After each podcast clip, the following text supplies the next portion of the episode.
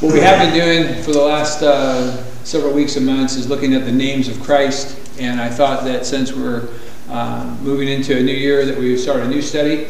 And uh, the names of Christ can never be exhausted. I think we hit about 10 of them. And there's probably 50 or about 40 left, but we'll come to, back to that at some point.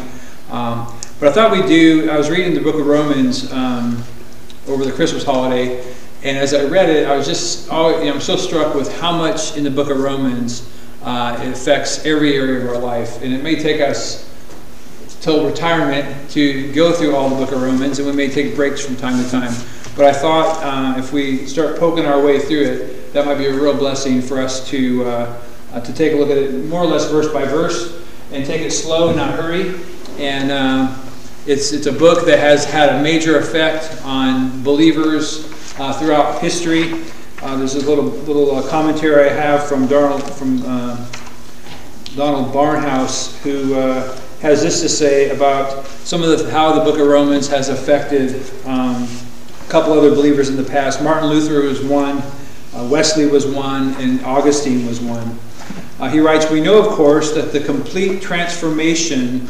in the life of Martin Luther came when the verse, the just shall live by faith, laid hold upon his heart from the reading of the first chapter of Romans. We know that Wesley felt his heart strangely warmed in that little London prayer meeting in Aldersgate when the truths of Romans were be being set forth. These indications of the power of the Word of God in working through the doctrines taught in Paul's greatest epistle should awaken our attention and lead us to see that time spent in their study will be worthwhile. Uh, Luther wrote, the Epistle to the Romans is the true masterpiece of the New Testament, and the very purest gospel, which is well worth and deserving that a Christian man should not only learn it by heart, word for word, but also that he should daily deal with it as the daily bread of men's soul.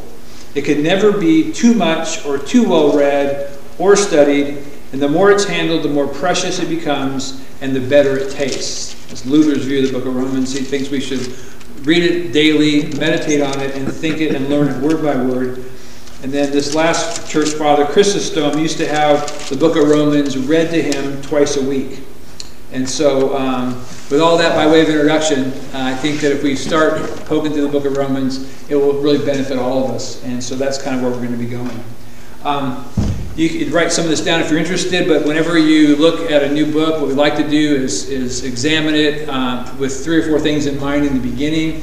Uh, we want to we do this whether we're doing Romans or Galatians or any book in the Bible. We want to know who the author is. Uh, we want to know what the culture was like when the book was written.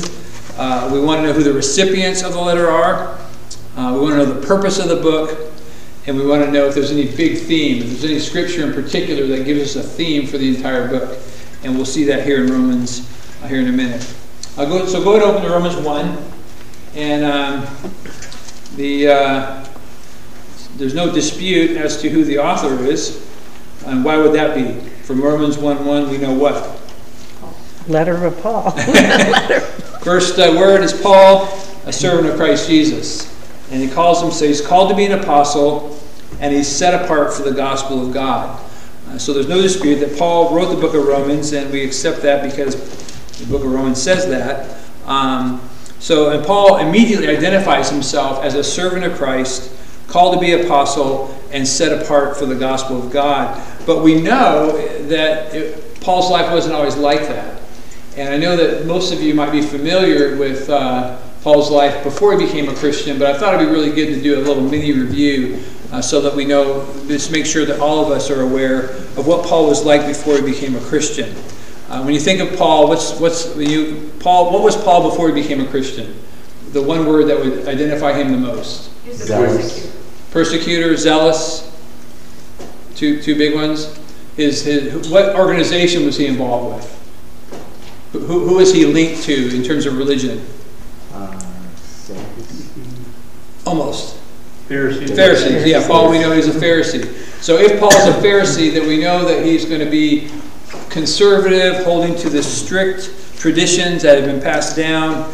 Uh, in fact, if you go over to Acts 22 for a minute, Acts 22, um, Paul uh, is giving his testimony in front of the Jews, and he's telling them how Jewish he really was. He's right. He's identifying with his audience, explaining to them, "Hey, I'm just like you. I was trained the way you are.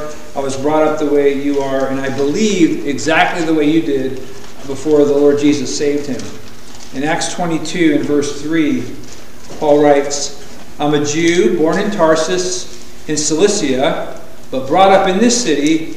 educated at the feet of Gamaliel, according to the strict manner of law of the law of our fathers, being zealous for God as all of you are this day, I persecuted this way to the death, binding and delivering to prison both men and women.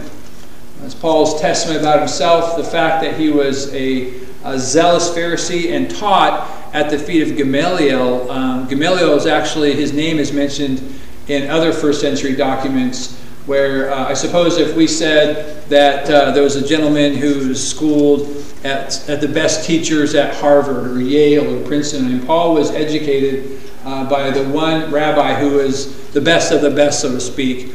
And there's another part of Acts where Paul actually says that he was advancing in Judaism beyond his peers.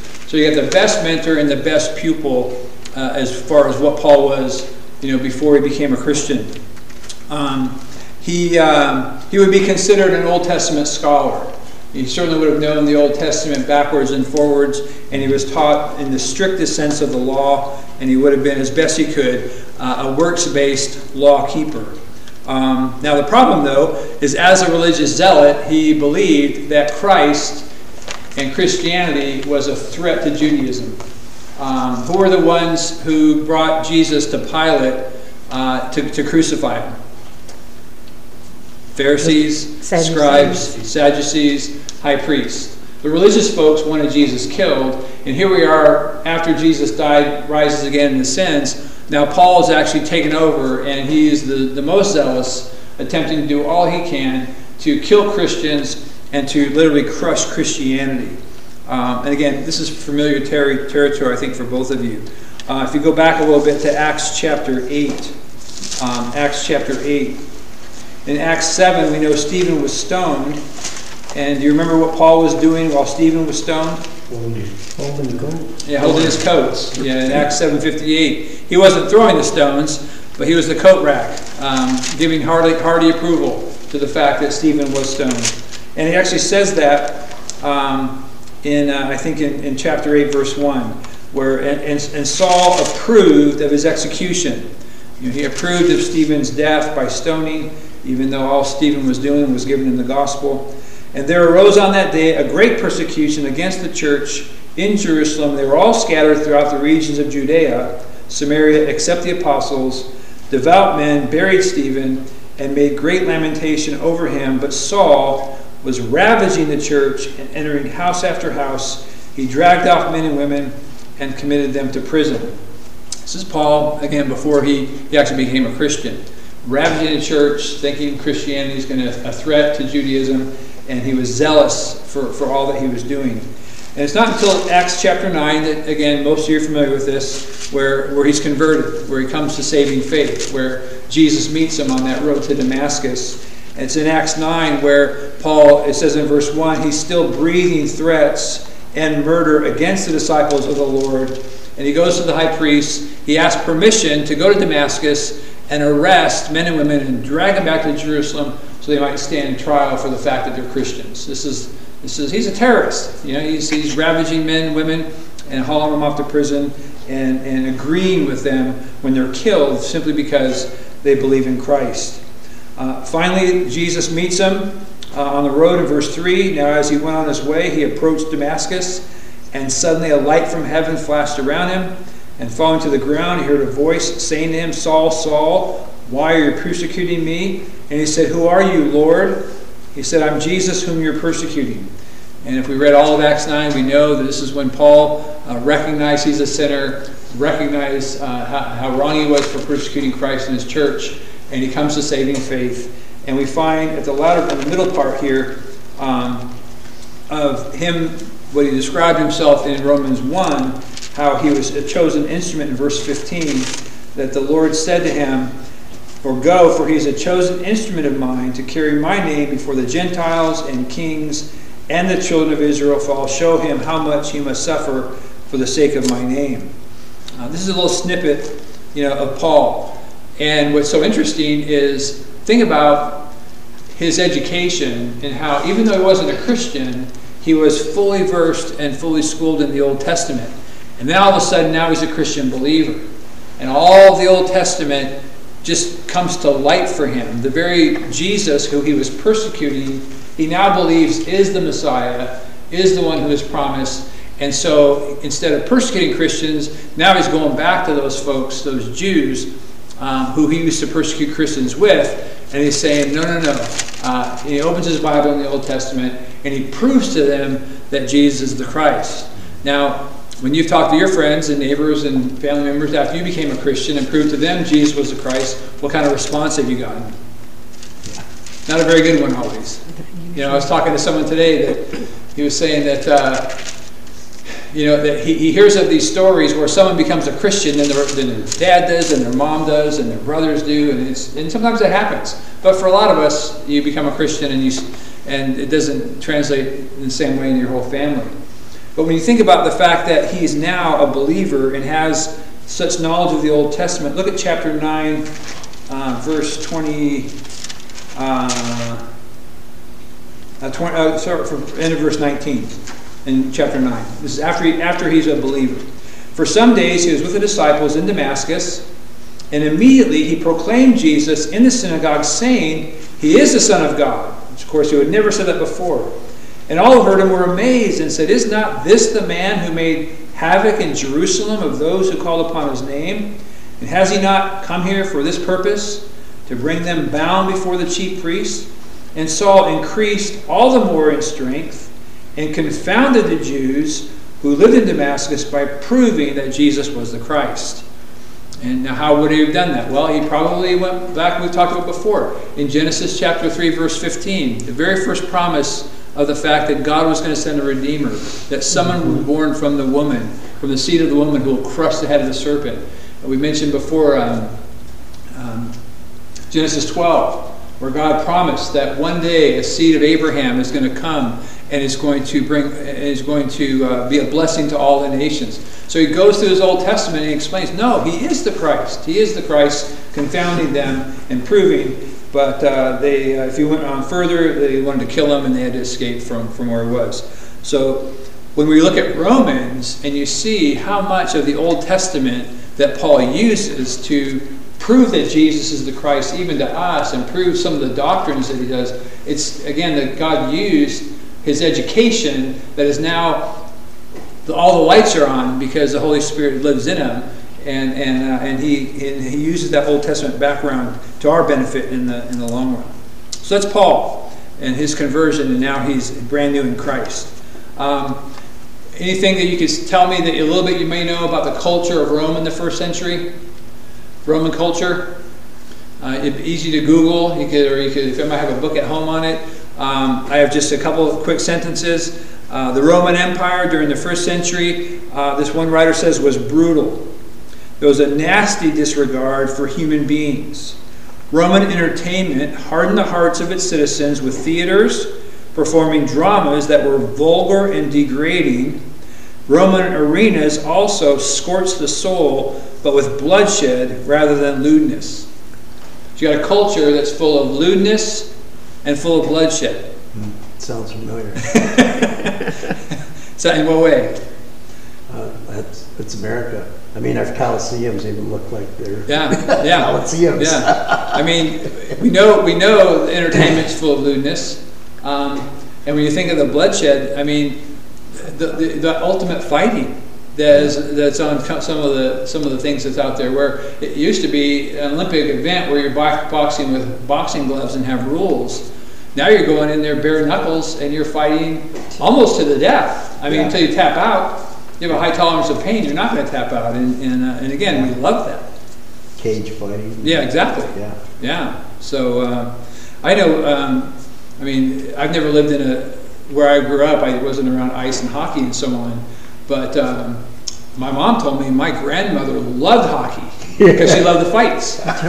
She loved it when they took their gloves off, you know, to uh, pound each other in the face until Pull someone's shirt over their head and beat them up. go grab, go grab and go, you know. So the uh, and knowing that our culture isn't any different than the Roman culture just shows how much more that the Book of Romans will apply to us as we look into it and become more familiar with it. Because we are uh, not just United States today, but at the end of the day, uh, there's nothing new under the sun.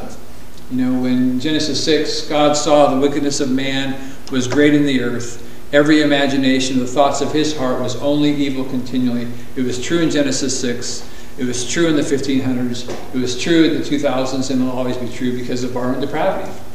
And we get that explanation of all that from, from the book of Romans. So we know the culture was evil, uh, as all cultures are technically. Um, the recipients are the, the Church of Rome, believers in the Church of Rome.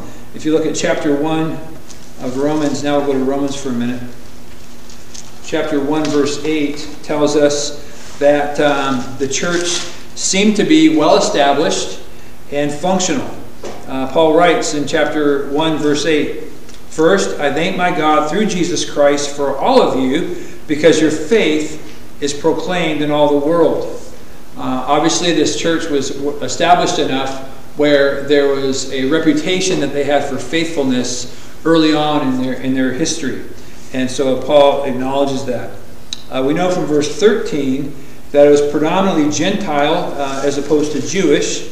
In verse 13, I want you to know, brothers, that I've often intended to come to you, but thus far I've been prevented, in order that I may reap some harvest among you as well as among the rest of the Gentiles. Uh, of course, Rome was uh, not, you know, was, was far away from Jerusalem, far, far away from Israel. There would have been some Jews that lived there, but the church would have been predominantly Gentile. Um, and then we know that Paul had never been to Rome, at least at this point in his life. Uh, in verse 10, he writes, Always in my prayers, asking that somehow, by God's will, I may now last succeed in coming to you, for I long to see you, that I may impart to you some spiritual gift to strengthen you. Uh, Paul had never been to Rome, and yet he still wanted to minister to this church uh, that he was actually writing to. Now, what's interesting, I forgot to pass these out but maybe Don can't real fast. Um, he, um, he hadn't been to Rome. He wanted to go to Rome, uh, but we know in, if you turn over to Romans 15, verse 20, um, we, uh, Romans 15, verse 20, one, of Paul's desires was to never build upon, not build upon someone else's foundation. He would be something we'd consider as a missionary who wanted to reach unreached people groups. So if the gospel had already been somewhere, uh, Paul would say, Well, the gospel is there, I want to go somewhere else. And so because Rome had received the gospel, um, he wasn't necessarily wanting to go there to evangelize them. He wanted to, to know them and impart a spiritual gift to them. He wanted to, to be a blessing to them. But we, uh, we find out in, in Romans 15, verse, uh, verse 20, Romans 15, verse 20, um, that um, I'll just pick it up kind of in, in midstream. He says, um, Thus I make it my ambition to preach the gospel not where Christ has already been named, lest I build on someone else's foundation. Again, he wanted to reach unreached people groups. But as it is written, those who have never been told of him will see, and those who never heard will understand. Verse 22 This is the reason why I have so often been hindered from coming to you. But now, since I no longer have any room for work in these regions, and since I've longed for many years to come to you, I hope to see you in passing as I go to Spain to be helped on my journey there by you once I've enjoyed your company for a while. So look at your map here. Um, you got the, the, the, right side of the Mediterranean Sea is Judea, which is where Israel was, which is where Jerusalem was. And then it's obvious Italy is shaped like a boot. And then uh, the Mediterranean Sea is this whole area. And then you've got Spain that's way over west of, of, of Italy and Rome. So Paul's desire was to get to Rome, uh, to fellowship with these Roman believers, and then eventually he wanted to sail on to Spain because they wanted the gospel to go further. And to think about them traveling on these little ships all through the Mediterranean, and, uh, and, and that was his desire. So uh, he wanted to go to Rome, um, but not necessarily to evangelize them, but just as a platform to get to Spain. Now, the book of Acts ends with Paul in Rome. And how did he get to Rome? Ship. Yeah, he got there on a cruise ship, didn't he? Not exactly. Not exactly. A couple of them. Yeah. yep, he got there in chains in prison. He spent a couple of years and he continued to teach. Uh, he, he wrote while he, he was in prison, and God still used him to his glory.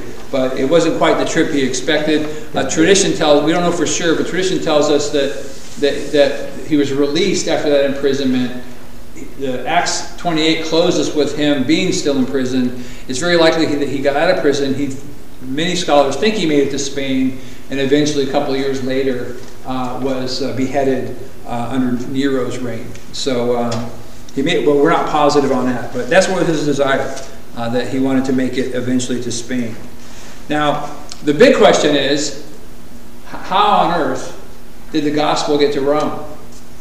You know, we don't have any record of it, really. How, how did the gospel get to Rome if Paul didn't bring it? As far as we know, Peter didn't make it, uh, and we don't know historically if the other apostles uh, made it. Um, Where's Peter buried then? now he's not buried in, in he's not buried in the, underneath the. St. Pe- St. Peter's Square, isn't it? yeah, I'm not sure about that one. Maybe tradition tells us that, you know. But um, of mouth, word so here, early in the in the history of the church, we have this Roman church that's thriving, seemingly without apostolic authority in a sense. Uh, and you've got this letter that um, that Paul's writing to uh, to be an encouragement to them. And um, I think I think the answer comes in Acts chapter two. So let's go ahead and turn there. Acts chapter two. Remember when Peter preached at Pentecost after the ascension, of the Holy Spirit descended upon the believers there. Uh, at Pentecost, um, people would come from literally around the known world to, to Jerusalem to be part of, of the celebration of, the, uh, uh, of what's taking place there. And we know that uh, specifically there's several nations that are represented here as Peter preaches to them uh, for the first time. Uh, I'll pick it up in verse 5. Now there were dwelling in Jerusalem Jews, devout men from every nation under heaven. And at this sound the multitude came together, and they were bewildered, because each one was hearing them speak in his own language. And they were amazed and astonished, saying, Are not all these who are speaking Galileans? How is it that we hear each of us in his own native language? Parthians and Medes, Elamites, residents of Mesopotamia, Judea, Cappadocia, Pontus, Asia, Phrygia, Pamphylia, and Egypt, and parts of Libya, belonging to Cyrene, and visitors from where? Rome. Rome, both Jews and proselytes, Cretans and Arabians, and so on. And, uh, and they were hearing about the mighty works of God in their own language. It's very likely, and no one can prove this, that, that the gospel seed that went forward on this particular day at Pentecost, that many got, we had 3,000 that became believers that day, uh, and they're from nations that were all over, and they scattered. And it very well could be that these folks brought the gospel to Rome, uh, even though they didn't know much of it at the time, and God may well have, have allowed it to grow just from those little gospel seeds. Um, which actually, when you think of that, um, it's just a reminder that even in our lives, we should never underestimate the power of gospel seeds. You know, where you don't maybe say much, but you may have said something, and God uses His word in the lives of people uh, in ways that we would never know. Who would ever thought for a moment that a sermon at a particular time period with that many people, that the gospel there could spread to wherever it went? Um, when I went to Ethiopia, uh, I think it was 2018, um, I still keep in touch with uh, uh, a friend named Gil, who's the, one of the training leaders of Training Leaders International. When COVID shut down their travel way back in February, March, he hasn't been back to the place where he has been mentoring pastors now um, for, for almost a year, and they don't expect it to change uh, very quickly. And um, I, ta- I he sent an email out the other day, and one thing I've been praying for, and I think others have as well, is all of the work they've already done. They've they've preached God's word. They've brought the word of God to these pastors. Um, they've labored there, and now they're gone, and all you have left is these the Word of God and these pastors who have learned some things. And in one sense, you could say, ah, it's going to be a disaster. The thing's going to fall apart. You know, it's never going to make it to the next generation. But we all know that who builds the church? Christ builds his church. So he pulls out the, the smart guys from Training Leaders International, leaves the, the guys who don't have, quote unquote, the credentials and education. And the email he sent me, one of the men who has graduated from their classes has just written a book on how to interpret the Bible and is ministering to the people there. And one of the other men who uh, helped get Training Leaders International to be there, he's teaching classes on preaching. And so the gospel continues to go forward. You know, so we should never underestimate uh, the power of those gospel seeds because God's word is going to go uh, with or without our help, and we all know that as well. So I think that's a good possible possibility for, for how the Church of Rome um, began. So we know that he eventually arrived at Rome, but it was in chains. Um, purpose of the book, um, the uh, when you think of other books that Paul wrote. Um, the book of Galatians was written specifically because the churches in Galatia were deviating from the gospel. They were leaving the gospel. They began to believe that um, circumcision saved you, works saved you, and Paul had to recalibrate them and, and know it's Christ crucified. Um, we talked a lot about 1 Corinthians and some of the issues in the Corinthian church. Paul had labored there for a couple years, and um, as he labored there, he knew the congregation, and the congregation seemingly sent him letters asking questions.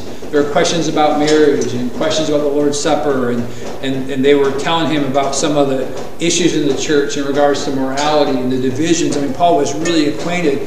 And so both 1st and 2nd Corinthians are almost like he's answering questions that the church folks may have had. Well, Romans isn't like that at all. It's, it's just a theological treaty uh, about salvation. It's, isn't it more like he was teaching the righteousness of God towards man Yeah, absolutely. and in exposing mankind's sin? Yeah. Is basically what Romans is about, I think.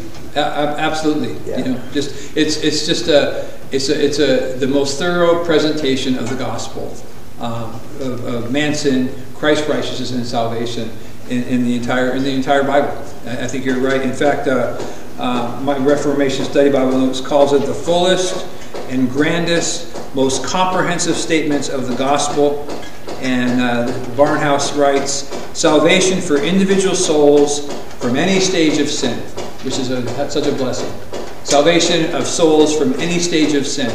And we know that we're going to find out in, in Romans 1, Paul is going to talk about the, the depravity and the sin in the lives of somebody who's a complete pagan.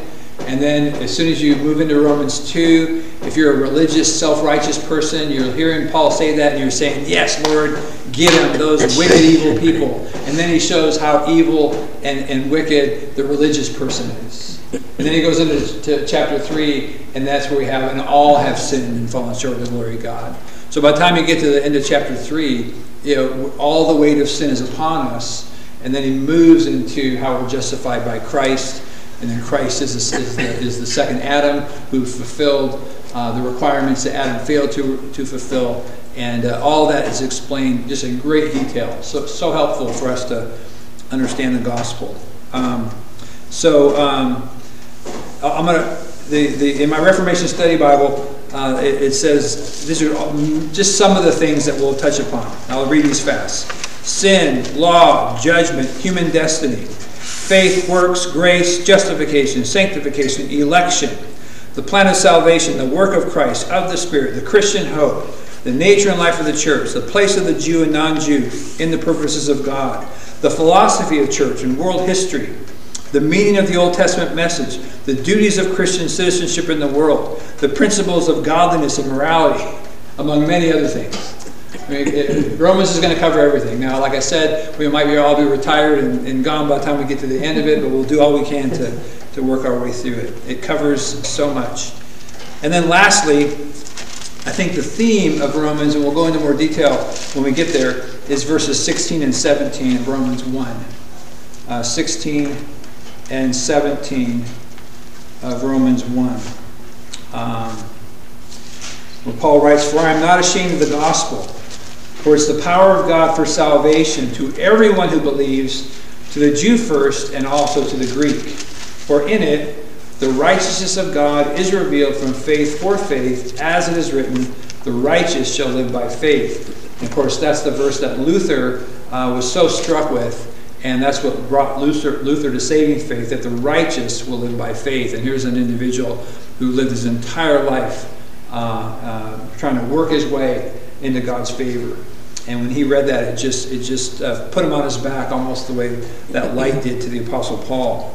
Um, so with this as our theme, basically what we're going to be looking at and learning is um, it's going to the book's going to explain the gospel that that Christ is the good news. Uh, that he's the mediator between God and man, and he brings us into a right relationship with God. Uh, we just mentioned that uh, it's probably the most clear demonstration of our depravity and our sinfulness.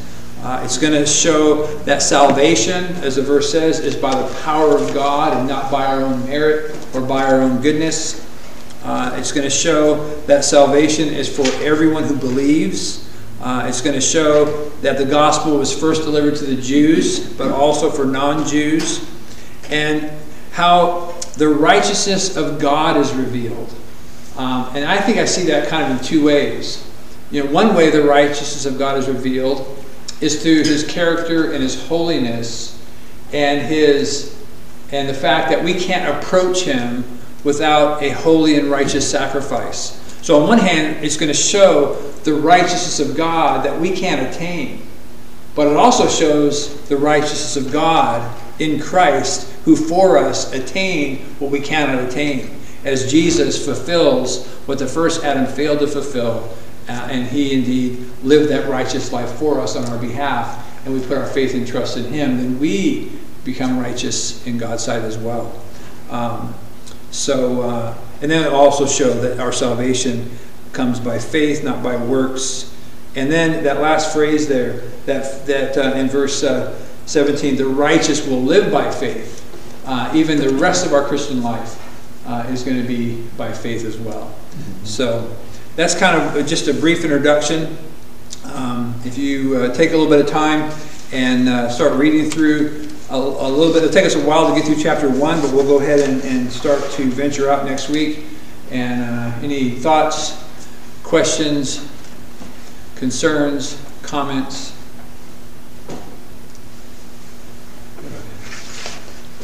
So I'll look, I look forward to this. If, if uh, I, am I'm, I'm really grateful that uh, that we'll be poking through here for a while. I think it's going to be a benefit to. Least, I know for, for, for me, it's going to be super helpful. So I hope it'll be helpful for everybody. Sure. So good.